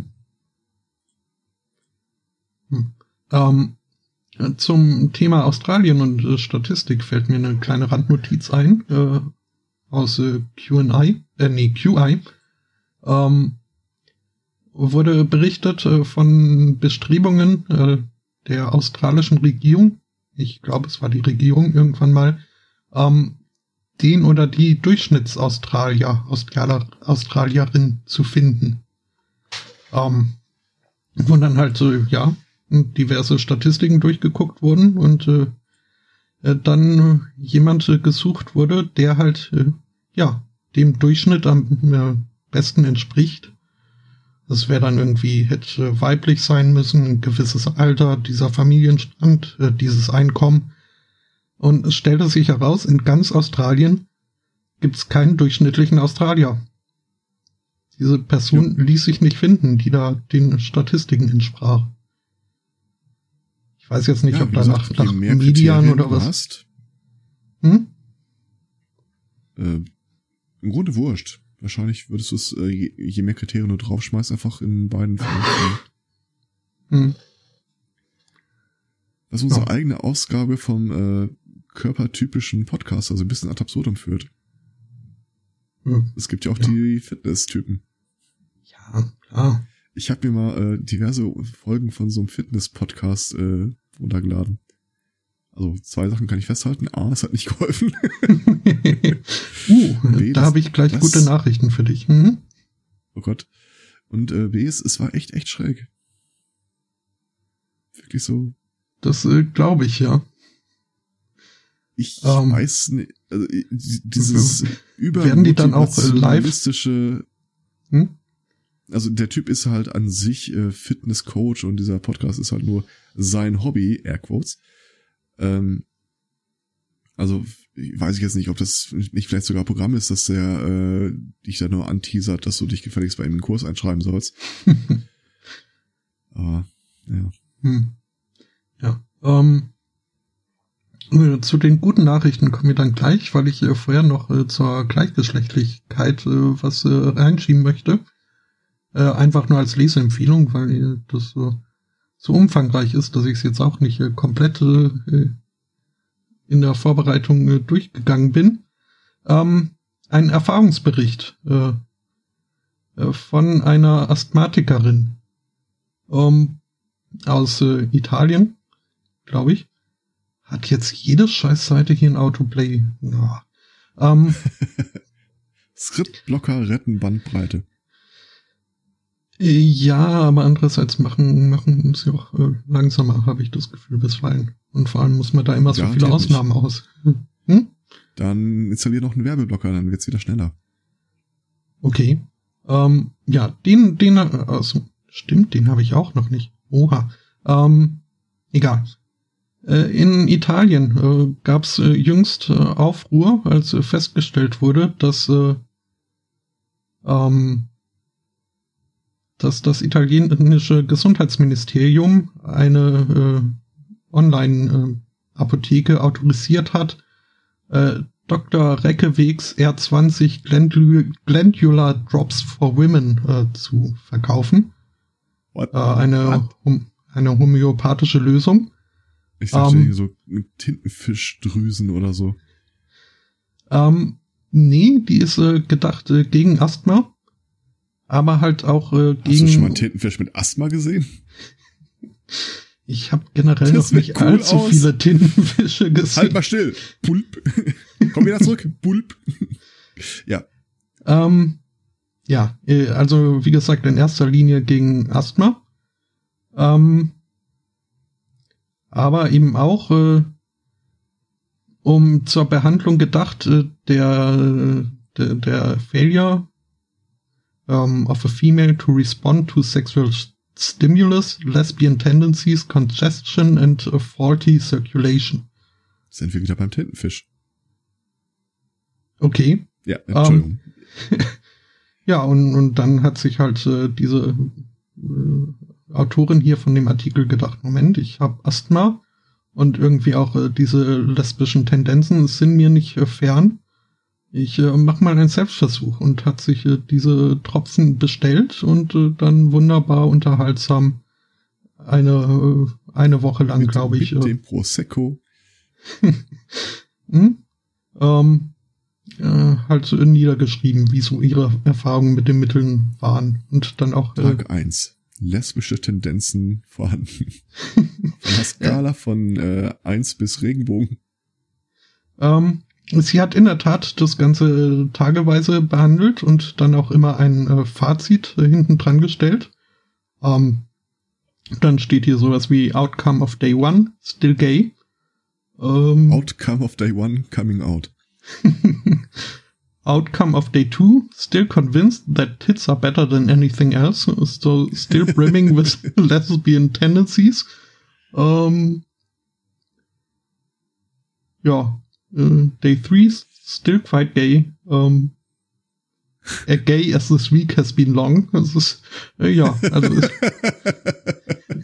ist glaube ich, eine recht spaßige Lektüre, die in den Shownotes zu finden sein wird.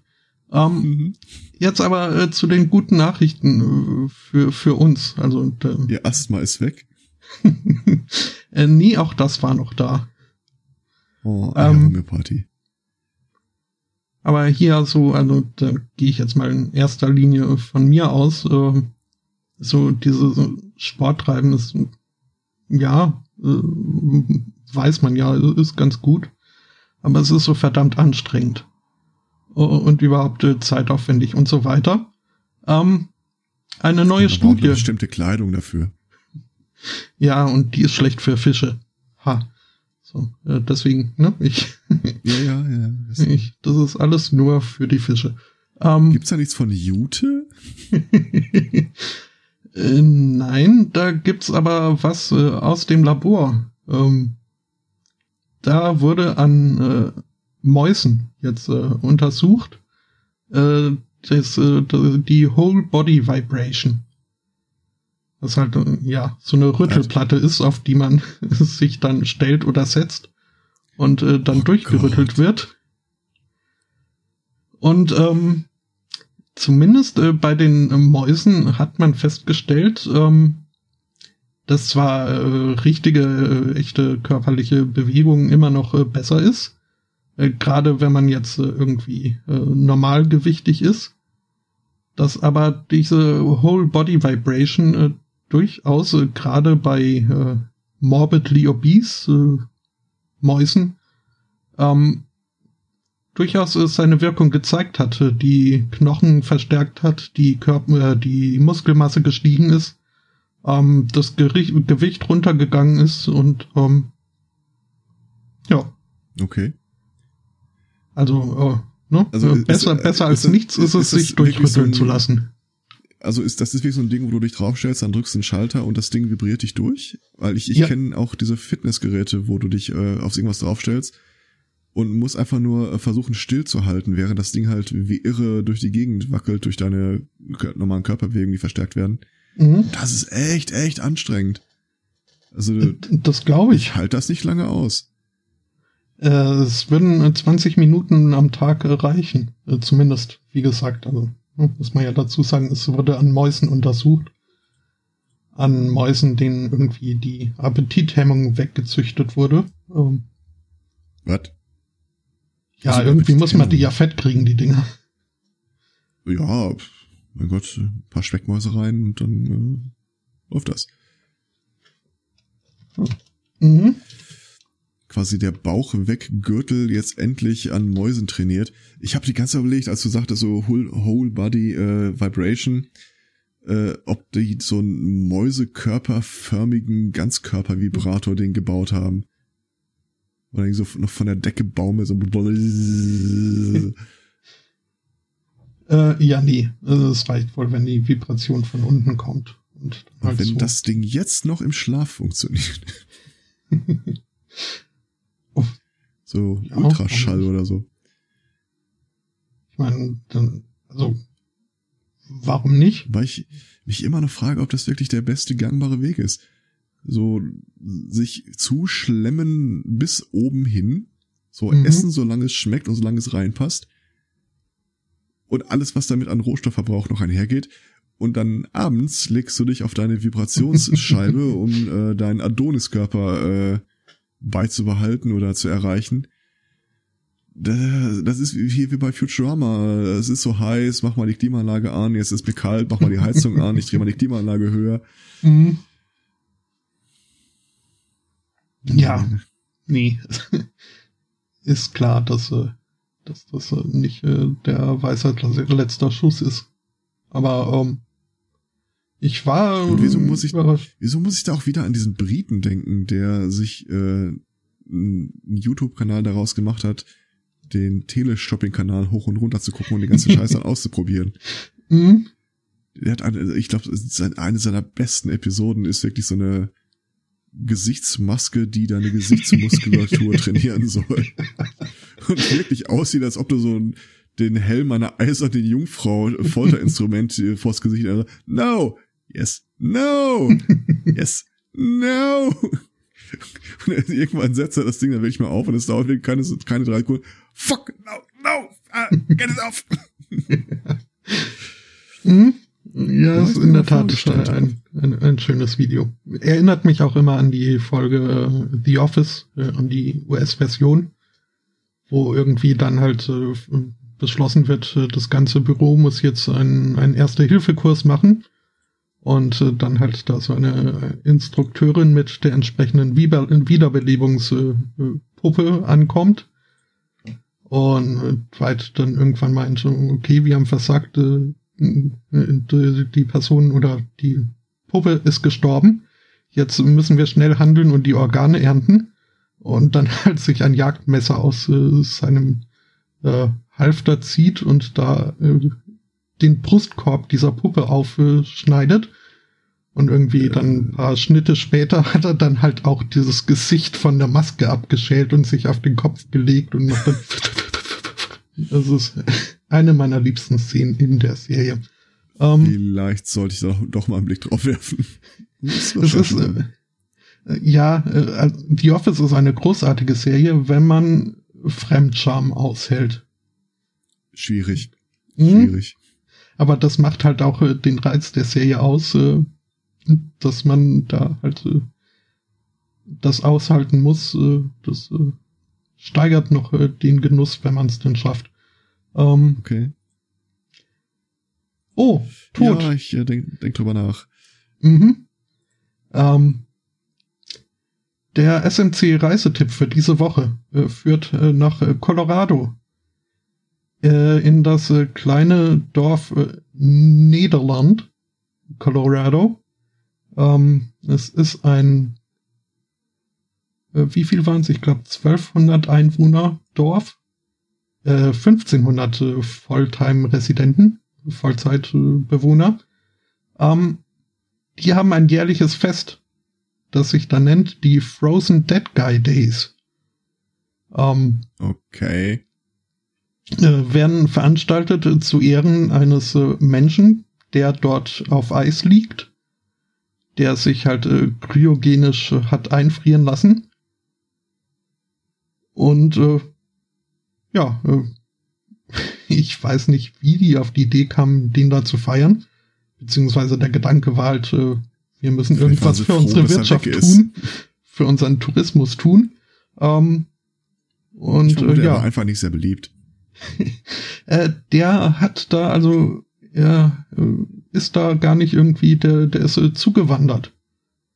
Irgendwie ein Angehöriger von ihm hatte halt zufällig dort eine Immobilie und hat ihn sich dann aus dem Labor, wo er eingefroren wurde, sich da die Eisleiche nach Hause geholt. Ist inzwischen weggezogen, zahlt aber einem Bewohner von Nederland sein Gehalt dafür, dass er alle 2 Wochen 1000 Pfund Trockeneis erneuert um die Leiche herum. Ja, okay. Colorado war das? Ja. Mhm. Zitat von diesem Caretaker, wie er sich nennt. There are a lot of scientists studying cryogenics, but I'm just a guy with a truck and a strong bag. Ja, mhm. Das ungefähr so stelle ich mir das auch vor. Ja, und diese Festivitäten gibt's jetzt halt. Und die sind natürlich dann also auch thematisch gestaltet. Es gibt irgendwie ein Sargrennen. Was haben sie noch? Frozen Joghurt wahrscheinlich thematisch. Mhm. Ja. Eine Lasershow mit viel Kunstnebel. Ja. Ja, für den Fall, dass er wieder aufsteht. Ich habe die Tage habe ich auch was gesehen, so amerikanischer geht's einfach nicht mehr. Da hat irgendwie so ein Typ das All-American Knife geschmiedet. Das Metall stammte aus Bierdosen, das dann veredelt wurde mit Kohlenstoff, der aus verbrannten Pommes bestand und so weiter, bis er am Ende dann halt wirklich ein Messer daraus geschmiedet hatte. Das natürlich auch im Bier gehärtet wurde. Natürlich. Warum? Wieso? Mhm. Ja. Es findet dann auch immer eine Parade statt zu den Frozen Guy Days, die dann natürlich aus, wie heißen die jetzt nochmal auf Deutsch? Womit fahren Bestatter rum? Leichenwagen? Ja, aus einer Leichenwagenparade. War der große Auftakt. Leichenwagenparade ist eine schöne Überleitung zu meinem letzten Thema. Mhm. Wir hatten St. Patrick's Day. Also wir jetzt nicht direkt, aber wurde halt gefeiert, unter anderem auch in Nordamerika. Mhm. Und da bin ich gestolpert über eine sehr schöne Kampagne der Arrive Alive-Bewegung, die sich halt dafür einsetzt, dass die Leute nicht sich betrunken an Steuer setzen. Und zwar haben die beim St. Patrick's Day in Kneipen Aschenbecher ausgestellt. Ich schmeiß einmal ein Foto in den Chat und beschreibe das danach. Und zwar, diese Aschenbecher sind Vollmetall, ziemlich platt und tragen, davon abgesehen, dass sie ein bisschen zermackt aussehen, diesen schönen Spruch drauf. Dieser Aschenbecher war mal ein Auto, das es nicht mehr nach Hause geschafft hat. Die haben tatsächlich Unfallwagen sich geschnappt, eingeschmolzen oder zusammengepresst in diese Form, um den Leuten einfach mal ein bisschen Gesprächsstoff während der Feierlichkeiten zu präsentieren. Mhm. Ja, macht Sinn. Ja. Wobei, also wer betrunken Auto fährt, ich glaube, da bringt jede Kampagne nichts mehr. Das ist so. Ja, zumindest wenn das Thema noch, während du im Zustand der Erleuchtung der Erleuchtungsaufsteigung dich befindest, wenn das da schon mal thematisiert wird, kann ich mir schon vorstellen, dass sobald einer sagt, ich bin ja mal weg, ne? Mhm. Sagt, hier schmeißt du irgendwie diesen Untersetzer da in den Kopf und nee. Ja. Ah, ich krieg gerade den Hinweis aus der Schattenredaktion, dass es sich nicht um Aschenbecher handeln würde, sondern um Untersetzer für wahrscheinlich dann Flaschen oder Gläser. Mhm. Du kannst mir das auch ins Gesicht sagen, du musst mir das nicht schreiben. Ich wollte dich nicht allzu öffentlich bloßstellen. Ja klar, auf meinen Hotdog vorlieben, rumreiten. Ja, das sind Ritter keine Hotdogs. Ja, ich hab mir vorhin schon vergriffen. Wenn du hier in der Region bist, wir machen das, wir bestellen hier Hotdogs, wir gehen einmal die Lieferdienste der Region hoch und runter, bestellen uns überall Hotdogs. Ja, das zeigt mir dann nur, dass die ganze Region fehlgeleitet ist. Ich habe mir ja vorhin schon verkniffen nachzufragen, was du unter einem Fischbrötchen verstehst. Naja. Du und ich hinter der Scheune.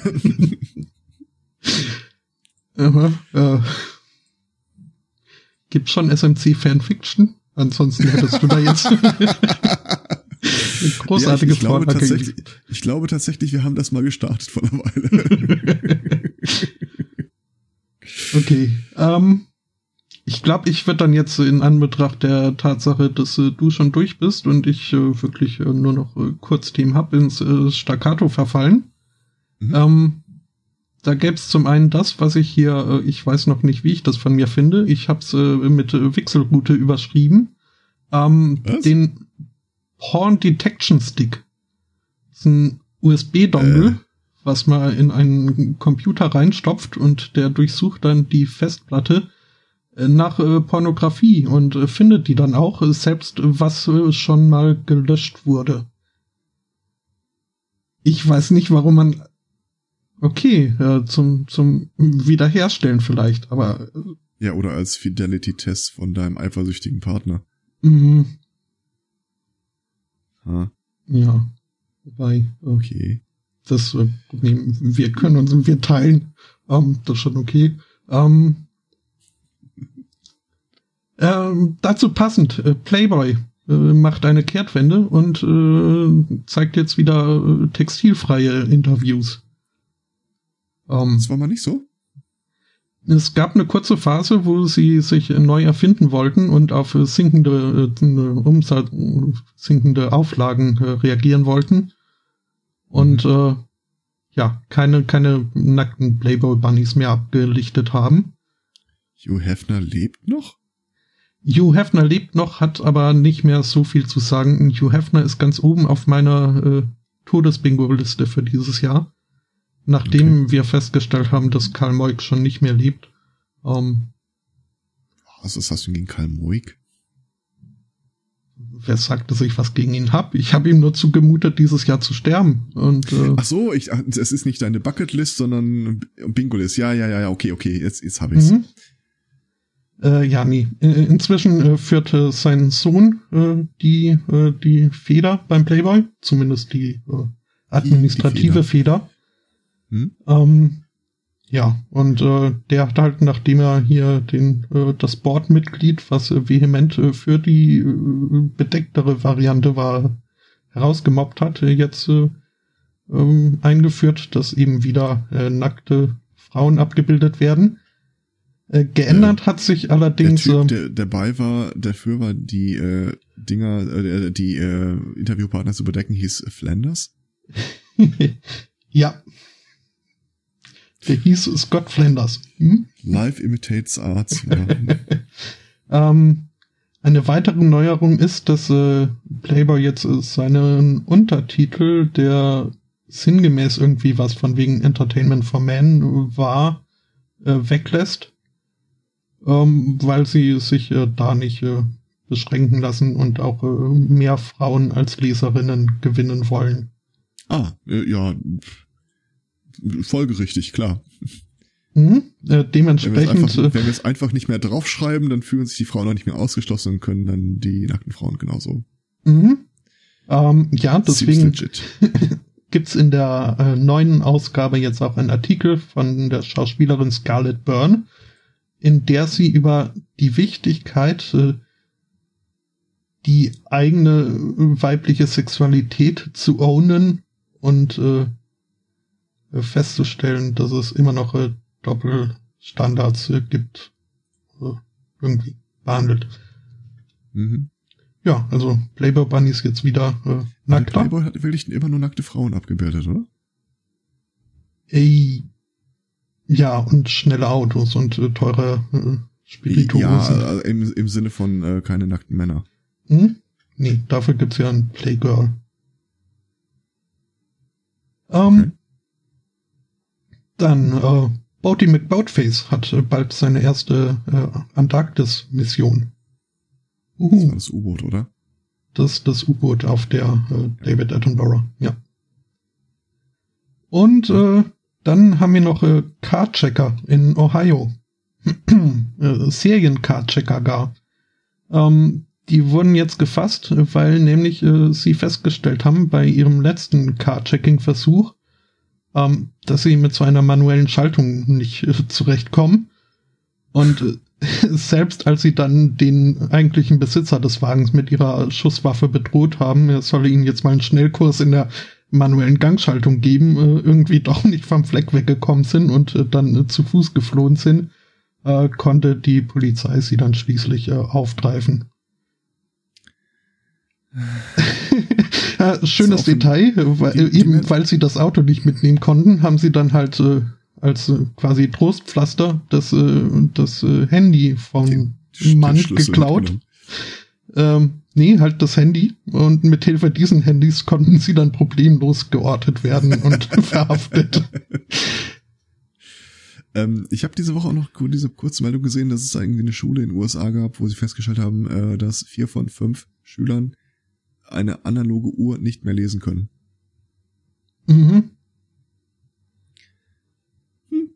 Habe ich auch gelesen. Ich war mir nicht so sicher, wie ernst ich das nehmen kann. Keine Ahnung. Ich weiß nur, dass im Randnotiz stand, dass es eine hauptsächlich von Hispanic besuchte Schule sei. Mhm. Und dann dachte ich mir auch, das ist irgendwie... Ich kann mir das nicht vorstellen. Mhm. Also ich weiß, dass es in Deutschland auch immer noch Leute gibt, die eine Uhr vielleicht lesen können, aber nicht wiedergeben können, welche Uhrzeit draufsteht. Die sagen dann sowas wie 3/4 5 und kein Mensch weiß, was damit gemeint ist. 4:45 ist doch klar. Das ist doch... Ja. Lass uns das spreche auch nicht mehr aufmachen. Ich bin kein Verfechter dieser komischen Art, die Uhrzeit anzugeben, aber ich verstehe sie zumindest. Das ist... Mhm. Da kommt wieder das halbe schwäbische Blut in mir durch. Und 3/4 vor 5, gibt's das auch? Nee. Das gibt's nicht. Das wäre dann 4:45 oder 4:45. Und was ist 4:30? 4:30 ist das, was 4:30.